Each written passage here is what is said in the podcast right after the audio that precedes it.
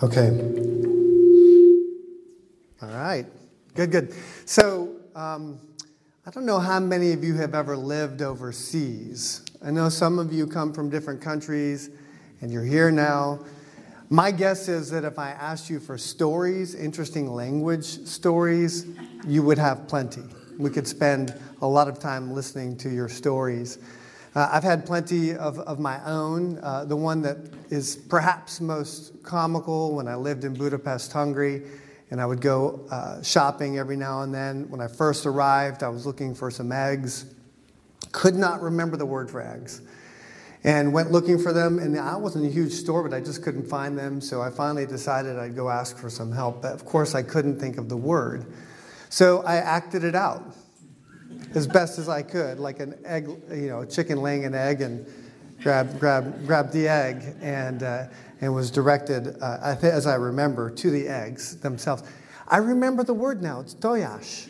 I have no idea why that sticks in my head, perhaps from that experience. But if you've ever been overseas or done much traveling in a culture that's different than your own, you know what a barrier it can be.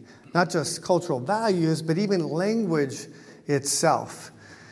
And one of the beautiful things that God does in the Bible is he says, look, language, as we'll look at, actually does exist as a barrier, and we'll take a look at why that happens. But the gospel, the good news of Christ, removed all those barriers.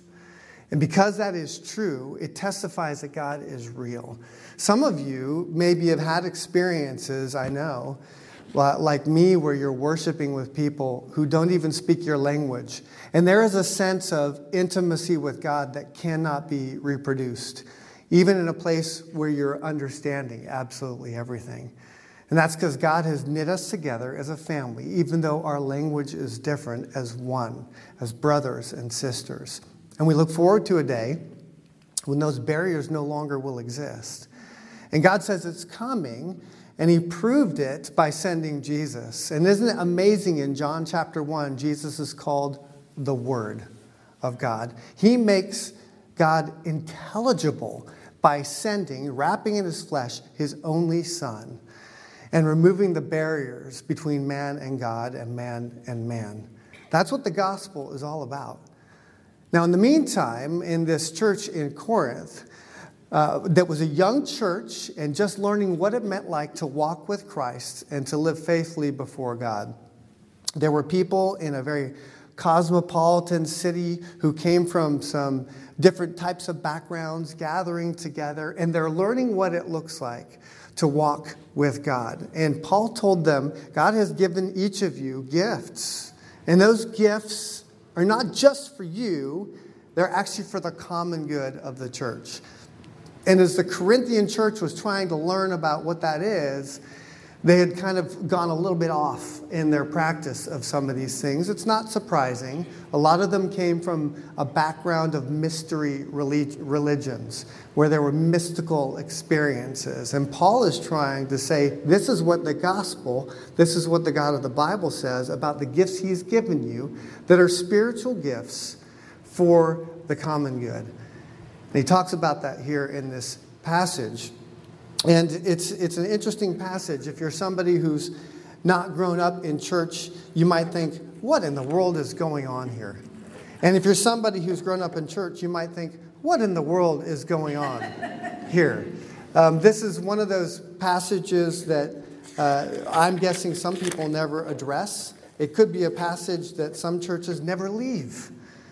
It just is, it's one of those passages that has an interesting history even in the church.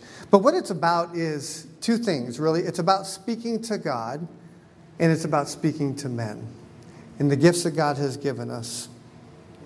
And he talks about two gifts. As Eric read, you heard these two repeated gifts that Paul was talking about. What are these gifts? Well, the first gift that he mentioned is the gift of tongues. And in this passage, if you look back at all those verses, if you have your Bible open in front of you, you'll see that the summary of what Paul says here about these two gifts, and as he contrasts them, is this. Tongues, he says in verse 2, is spoken to God. And you see the contrast here. Prophecy is spoken to men. Tongues spoken to God, in verse 2. It edifies the individual. There's something very individual about the experience of what Paul calls tongues. And it's a spiritual experience, he says, that's something that's... It is an experience of sort that doesn't involve, he says, the mind. There's nothing acutely intellectual about it. And the purpose of tongues, besides edifying the individual, is for people who come from the outside into the church, if this is happening. It's actually something that is for them if it's interpreted. And perhaps you know the history of tongues even in the New Testament. Maybe you're unfamiliar with that, but in Acts chapter 2, when God's Spirit comes on the day of Pentecost, the disciples are gathered together and there's tongues of fire, and they begin speaking in all kinds of different languages. And some people who hear them say they're drunk. They've been a little bit tipsy this morning. You know, they're getting started early today, aren't they? These crazy Christians over here. It's the only way I can explain it. But then somebody else says, hey, look, check it out. They're speaking in my language, bro. They're not drunk. They're declaring God's praise in a language they didn't previously know. And therefore, the nations that were gathered together heard the gospel, the good news that Christ is the Son of God and he's the Savior of the world. And you could know him in their own language without the Microsoft Translator app that we have available for you right now. I don't know how well it's working, if it's batting 100% or 80%. But for them, they did not need the technological app because God's Spirit was at work. And these followers are speaking in a foreign language throughout the book of Acts, which is very much about, it's kind of a nationalistic perspective. The Israelites said, we are God's chosen people. And God is saying, look all the way back at Genesis. No, I called somebody, Abraham, who was not an Israelite. He was a foreigner. I called him to myself, and I said, you'll be the father of many nations. Now go and show people what that is. And the Israelites, of course, like so many, get in a comfort zone, and they don't want to share that. They want to be God's special people. And Christ comes and disrupts all of that. Of course, the prophets, by the way, had been saying it the whole time too. No, the nations. But we like to create our own special places and usually get together in things we feel very comfortable with, oftentimes even language. And God says, no, we need to upset all that. So in the book of Acts, then, part of what it's thematically talking about, God is for everyone. And those who were non-Israelite, the Gentiles, often demonstrate the reality that the gospel is for everybody by speaking in tongues, evidencing that, in fact, Christ is true. And that was their purpose, because others would look around and say, it's not just a fabrication, it's real. And that's the backdrop for Paul and 1 Corinthians chapter 14. He's saying, when we talk about the church, we're talking about the gathered people of God. Why does it exist? Part of it is for you to be equipped. And part of it also is for people who do not yet believe in Christ to come in and see that God is real. And if you're not interpreting those tongues, they're going to draw the same conclusion people did back in Acts chapter 2. These people are crazy. I knew it, I suspected it, and now I'm certain of it. And Paul says that's a problem. So instead, he says, let's talk about as well prophecy. And prophecy, he says, is spoken to men, in verse 3, for strengthening, encouragement, and comfort. It's something that edifies the church in verse 4. And therefore, he says in verses 5 and 13, it is actually greater and preferred. He says, I'd rather you speak 5 intelligible words than 10,000 words somebody can't understand. And therefore, it is for believers as well as unbelievers. That is, unbelievers if it's interpreted. And for believers because there's some sort of edification that's going on that everybody can understand. Unbelievers because they can understand it, as well as believers for strengthening, encouragement, and comfort. Now, what is the gift of prophecy.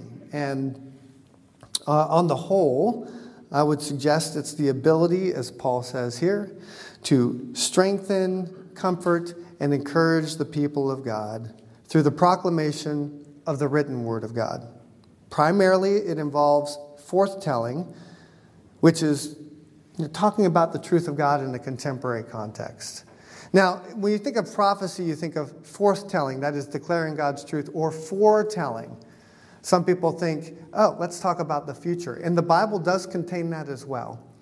If there's a foretelling aspect, we're told that you can know whether the person is true or false as to whether or not that actually comes true.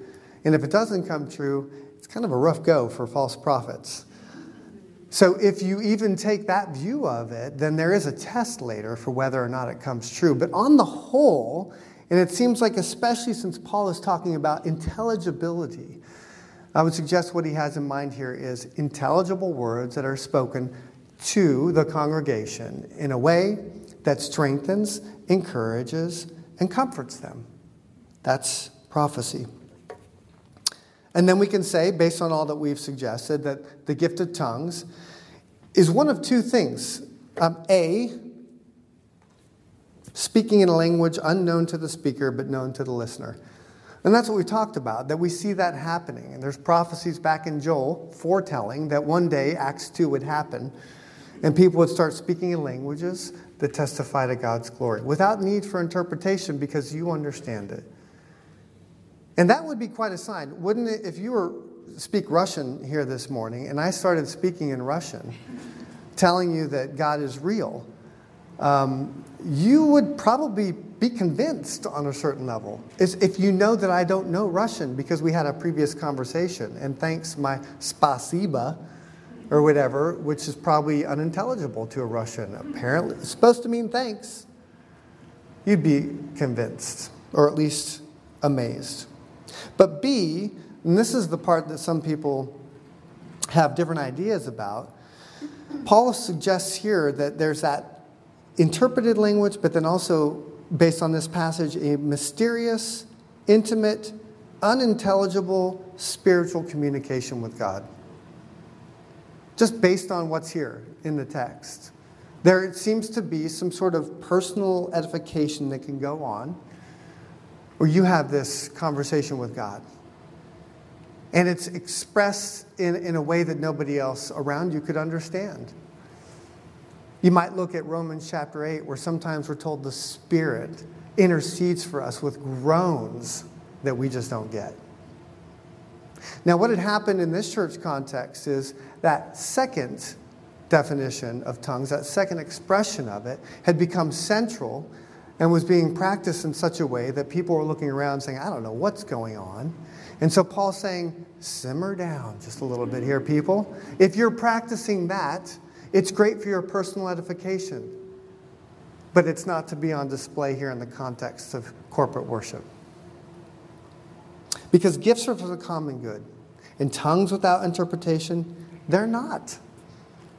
So if they're interpreted, they're a sign to the unbeliever God is real. And Paul, on the whole, wants the church to be built up, and he wants individuals to be built up. But with the gift of tongues, he says, when you prioritize your own edification at the expense of everybody around you, it's counterproductive.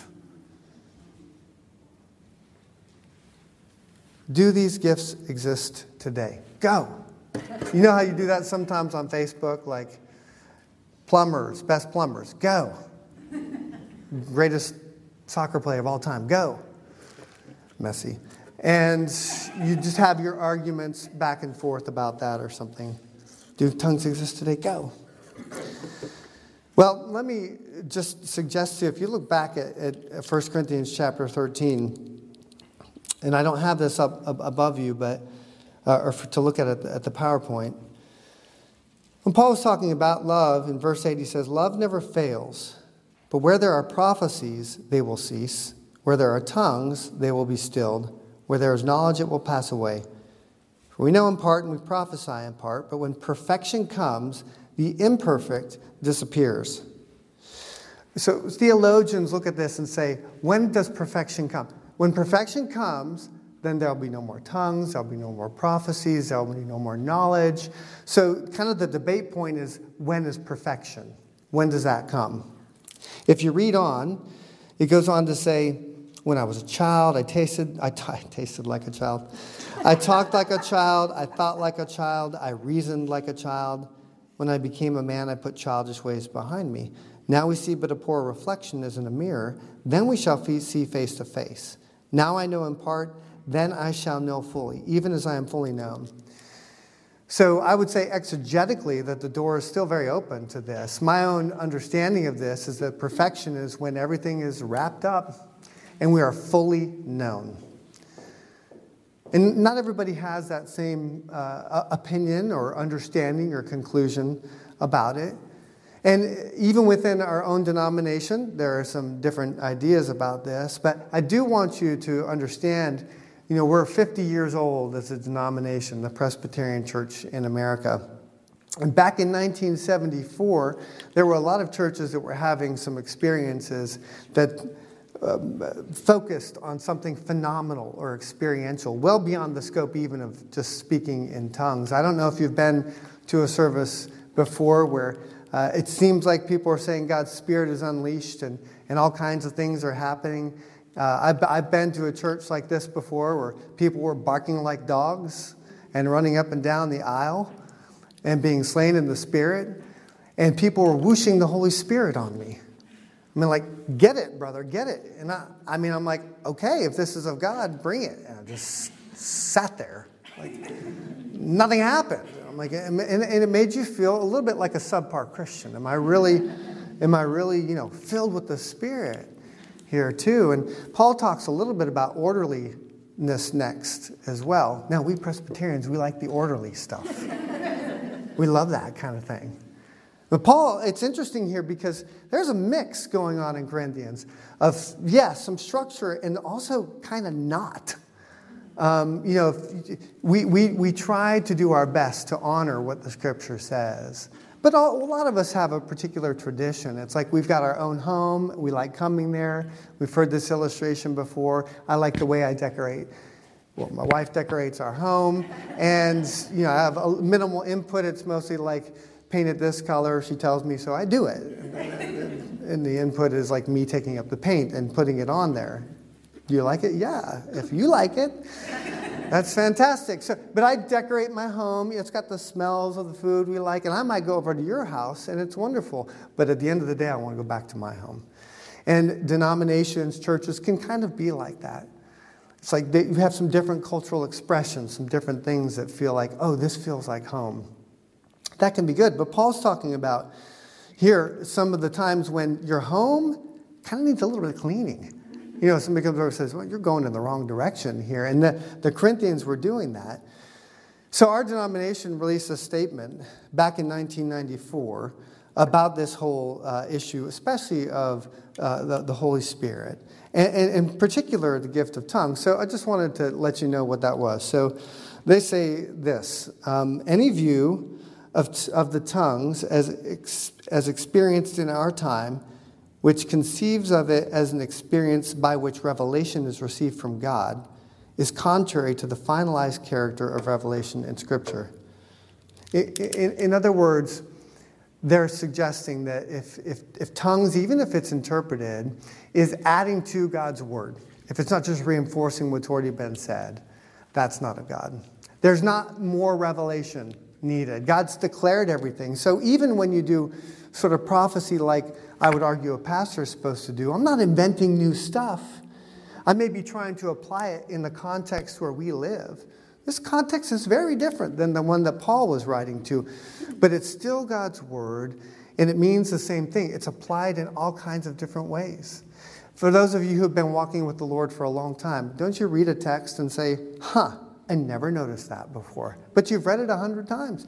That's because God's Spirit is at work making His Word alive and active. And sometimes you might feel the conviction of the Spirit. Sometimes you need the comfort of the Spirit. Same text. But not new revelation. It's not as if somebody's speaking in a tongue and says, okay, God is no longer a Trinitarian. And God has pronounced that He is a Cincinnati Bengals fan. And if you're not, you're under judgment. Now that would be adding to God's word. Number two, any view of tongues which sees this phenomenon as an essential sign of the baptism of the Spirit is contradictory to Scripture. There are some traditions, for example, that suggest that you become a follower of Christ and then you await a second baptism of the Holy Spirit, which is evidenced by speaking in tongues.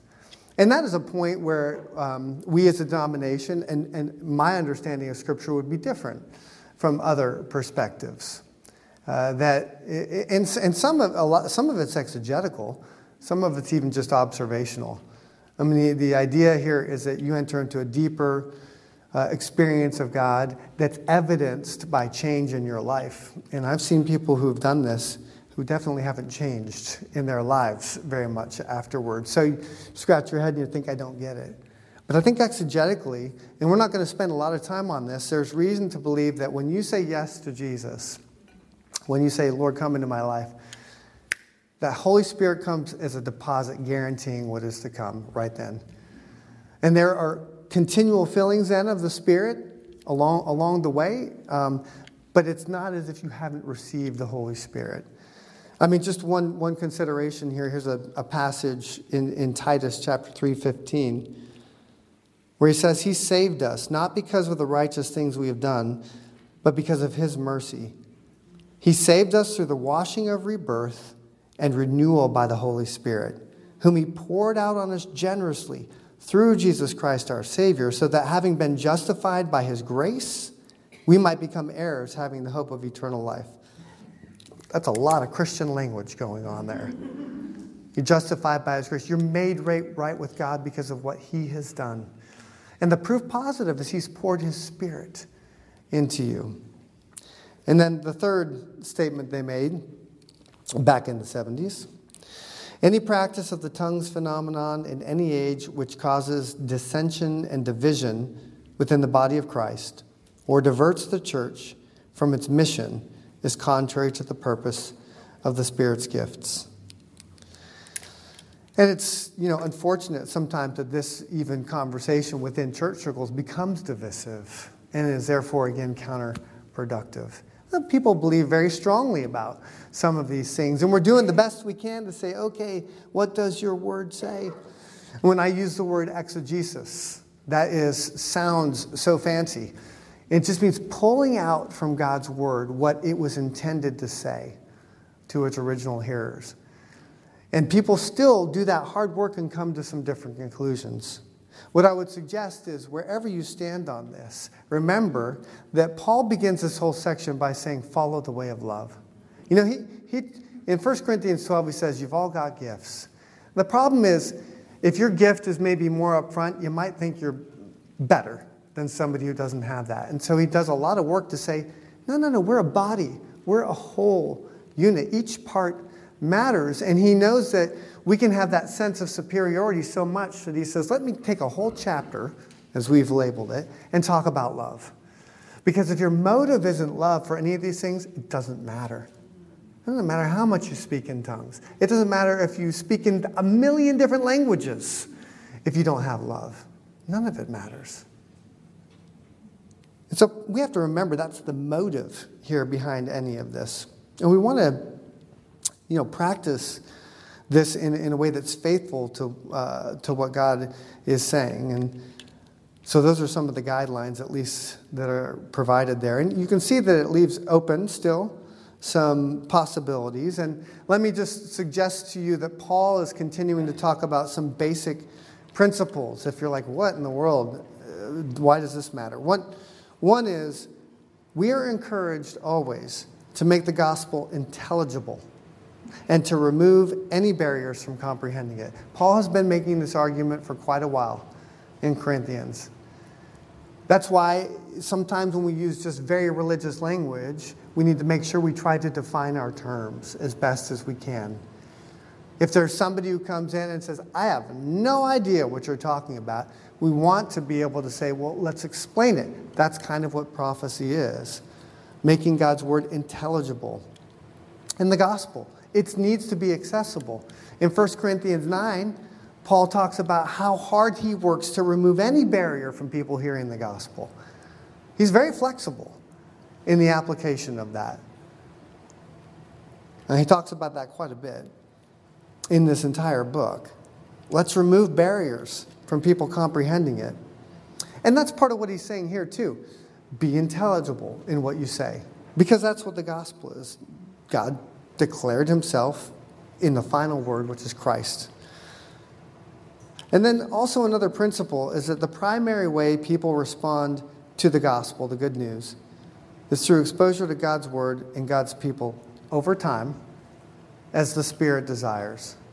This is something that the senior pastor of the church we were planted out of used to talk about all the time, just encouraging us that people need constant exposure to the Word of God and to you over time as the Spirit desires. Okay? In other words, there's only so much we can do. Paul talked about this in 1 Corinthians 3. Somebody plants a seed, somebody sows it, but God calls. He makes it to grow. Our responsibility is to sow and to plant. And what I think is interesting is that Paul's just talked about love. You know, God, how are God's people defined? They'll know we're Christians by our love. Yeah, they'll know you follow Christ by your love. The motive of love. All the Bible summed up in two commands. Love God and love others. And if you wonder what that looks like, listen to last week's message. Or just read 1 Corinthians 13. It talks about love, the primacy of love, what it looks like. It's very selfless. If you call yourself a Christian, you should be selfless. You should aim towards selflessness. Look, none of us is there. But we know that over time, God is beginning to work in that in us. Some of us have slower growth curves than others. But that is what we are to be defined by. I know that for some people who come from different faith traditions, we can maybe say, let's debate about what we think the source of authority is. And there may be a time for that. But most of the people who are Muslim background believers, that is, they followed Allah, and now they follow the God of the Bible, have come to that faith because of the love of people who they thought were their enemies, who instead were selfless toward them. Could be your neighbors, you know. And you open up your home. Go get halal meat, by the way.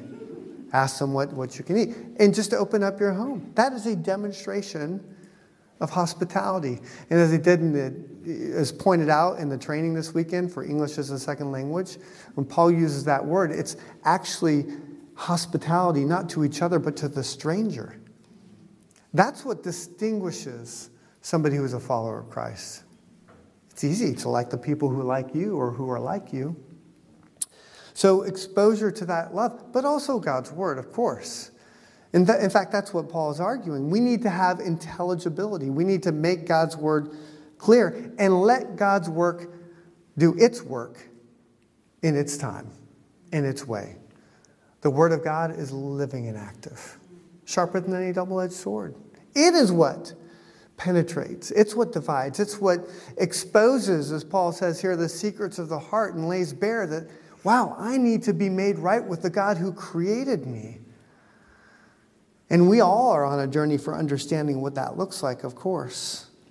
Now, Paul, on the whole, in Corinthians, and I think in this passage, is underscoring that basic principle.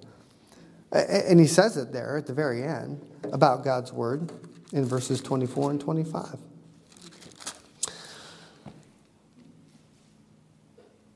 If an unbeliever or someone who does not understand comes in while everybody's prophesying, he'll be convinced by all that he is a sinner and will be judged by all, and the secrets of his heart will be laid bare.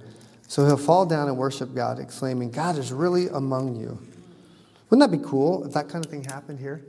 We're just bringing, you know, was it Delano who talked about preaching the paint off the walls or something, like whatever, and someone just, God is really among you. Let's pray that happens in the declaration of God's word. But that's not something we control. That's God's Spirit. And then the third principle I would suggest from here too is that our walk with God is both intellectual and experiential. There is content. You have to have faith in something. You gather information. And Paul labors to say, here is who Christ is. He walked among us. This is what he said. It all fits together. But he also says it doesn't matter how wise my preaching is. If God's Spirit isn't active, it doesn't matter. And he says, you have the mind of Christ. And that mind works out in all kinds of different ways. You have a different approach to God now, too. And it's not merely intellectual, gather information. There's an experience with God. And part of what happened here is the experience was being elevated, speaking in tongues, at the expense of the intelligibility. But sometimes what people do is say, well, since I'm afraid of that, let's just get rid of that. Let's just become a giant brain. And let's study theology. And let's debate tiny little points of it. So much that it just, how many angels can dance on the head of a pin while people are going to hell? Because they haven't heard the gospel. And it's a both and. God has made us rational beings. He's given us a word that we read. He's given us a guide. And he's also invited us into relationship. And relationships, by definition, are experiential. I can prove it again to you. Remember with love? Remember how I started off and I said, if you bring flowers home to your wife, and she says, why'd you do this? And you said, because somebody, Manuel, told me I had to. That's the intellectually right thing to do. Now, do you think that relationship's going to go very well for long? Because love is more than that, right? It's something experienced. And the Christian walk is the same. And it's mingled together here, even in 1 Corinthians 14. The experience of intimacy with God. Now, I want to go back for a moment and take you back toward the very beginning of things according to what the Bible says. Most of you know the Bible says in Genesis 1, 2, and 2 that God created everything, and we had intimacy with him. Good communication. Not only with him, but with each other. And then sin in Genesis 3 enters the world, and there's a tremendous break in all those relationships. Now, sin really messes things up. In Genesis chapter 6, every inclination of the human heart was evil, and God said, restart. And sent the flood. Noah and his family and all the animals are rescued. And then we find Genesis 6 through 9, that whole occurrence. And then there's Genesis 10, the table of nations, like the new earth, kind of a reset. And then in Genesis 11, right, it's almost the next thing that we read, there's already problems again. Listen to what Genesis 11 says. Here, now the whole world had one language and a common speech. As men moved eastward, they found a plain in Shinar and settled there. They said to each other, come, let's make bricks and bake them thoroughly. They used brick instead of stone and tar for mortar. Then they said, come, let us build ourselves a city with a tower that reaches to the heavens, so that we may make a name for ourselves and not be scattered over the face of the whole earth.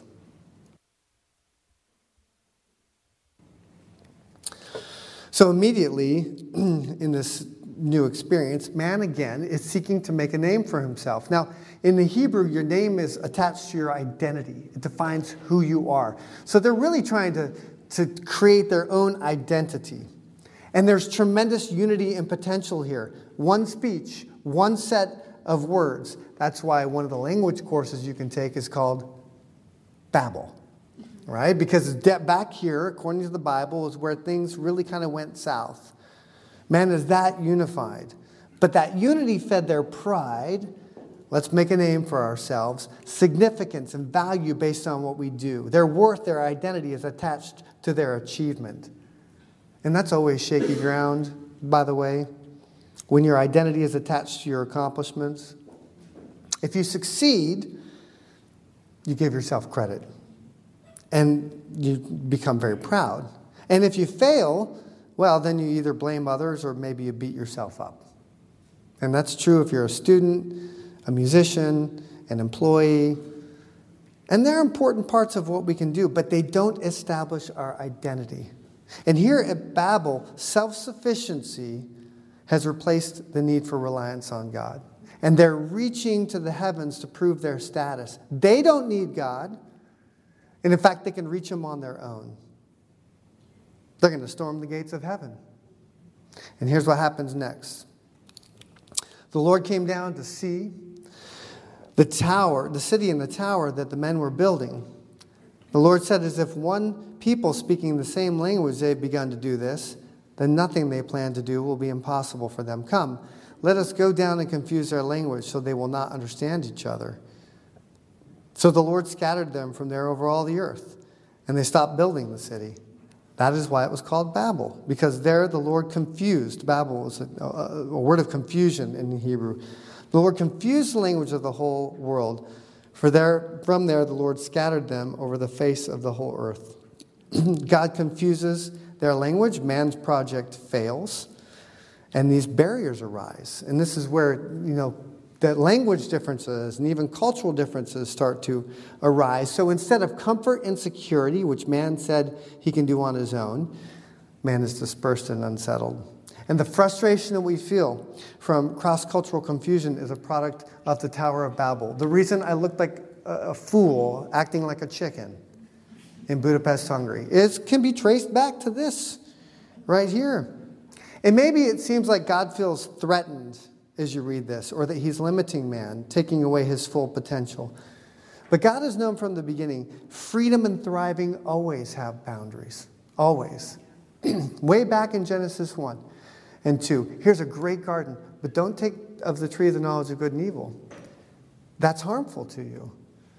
And yet we do it, and the harm comes. Same thing here, too. Just if you have this common speech, careful, you might become proud, and they do it. In fact, he had told them to scatter, but they wouldn't do it on their own. And so he makes them scatter here, which is what they were supposed to do anyway. The Ten Commandments, they're not just rules to be followed. They're ways for you to thrive. You know this with your own body. If you want to be healthy and thriving, do you think, I have no boundaries? And so can you eat whatever you want to eat? Without any consequence? If only. See, this is what heaven's going to be like, right? A big banquet table and none of the calories. That's fantastic. But until then, we have to watch what we eat. We have to exercise, because that's how we thrive. It's not that God's threatened, but he knows that man is in jeopardy.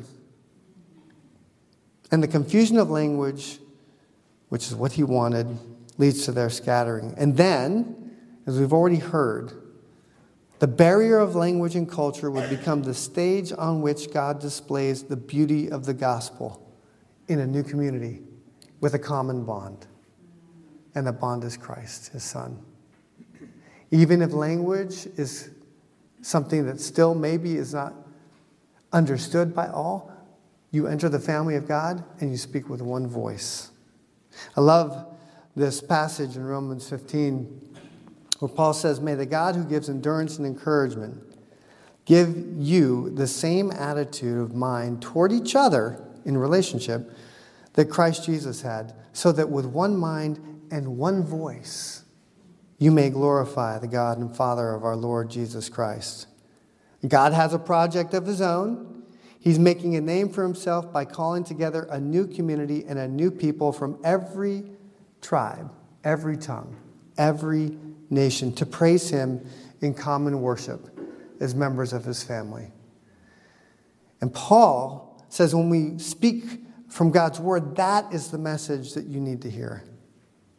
Where does that happen? I think it happens here.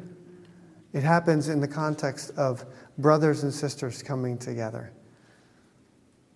There's also a cosmic version of this that we're given in places like Revelation 7, where heaven's peeled back and we see a worship service like what's going on right now. And every nation, tribe, people, and tongue is worshiping God. In Revelation 21, there's a tree with the healing for the nations. And anything that divides us, I'm sorry, Microsoft Translator app, you will no longer be needed. But even with that language barrier, brother and sister, if you call on the name of Christ, you're in my family. And the language we speak is the language that God has given us of love for the Savior. That's our common language. I don't care where you're from. If you confess that Jesus is Lord, if you rely on Him, I claim you as brother and sister. I claim you as somebody who is worshiping God with me in one voice today. And I look forward to the day when we don't need something like an app. But in the meantime, we're going to be walking together in this journey and experiencing the gifts that God has given us that build one another up. The Tower of Babel project, their desire was to exploit their unity, and that led to a fractured diversity. And God's desire is to take people who are diverse and make them unified. That's what the gospel's about. Man can never actually reach heaven, so heaven came to us and declared he was intelligible in the person of Christ. Man could never perfectly obey all God has commanded, so God wrapped himself in flesh and he walked with perfect obedience. He did what he could not. And may that reality today be for your strengthening, your encouragement, and your comfort, no matter what tongue you speak. Father, I pray you'd see fit to give this church the gifts of the Spirit that please you most for the sake of the common good. And that the reality of the gospel would be so profoundly displayed that even maybe those among us now who say, I'm not quite sure, would see that you are who you say you are, and that they would say yes to Christ, that they would know the beauty of becoming a son or a daughter of God and entering into the family of God.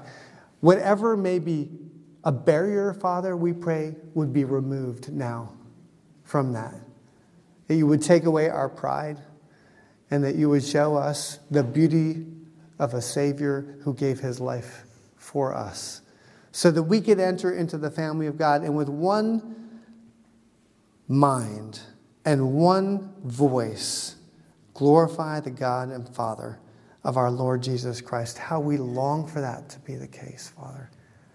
And pray that you'd make it so in Jesus' name. Amen.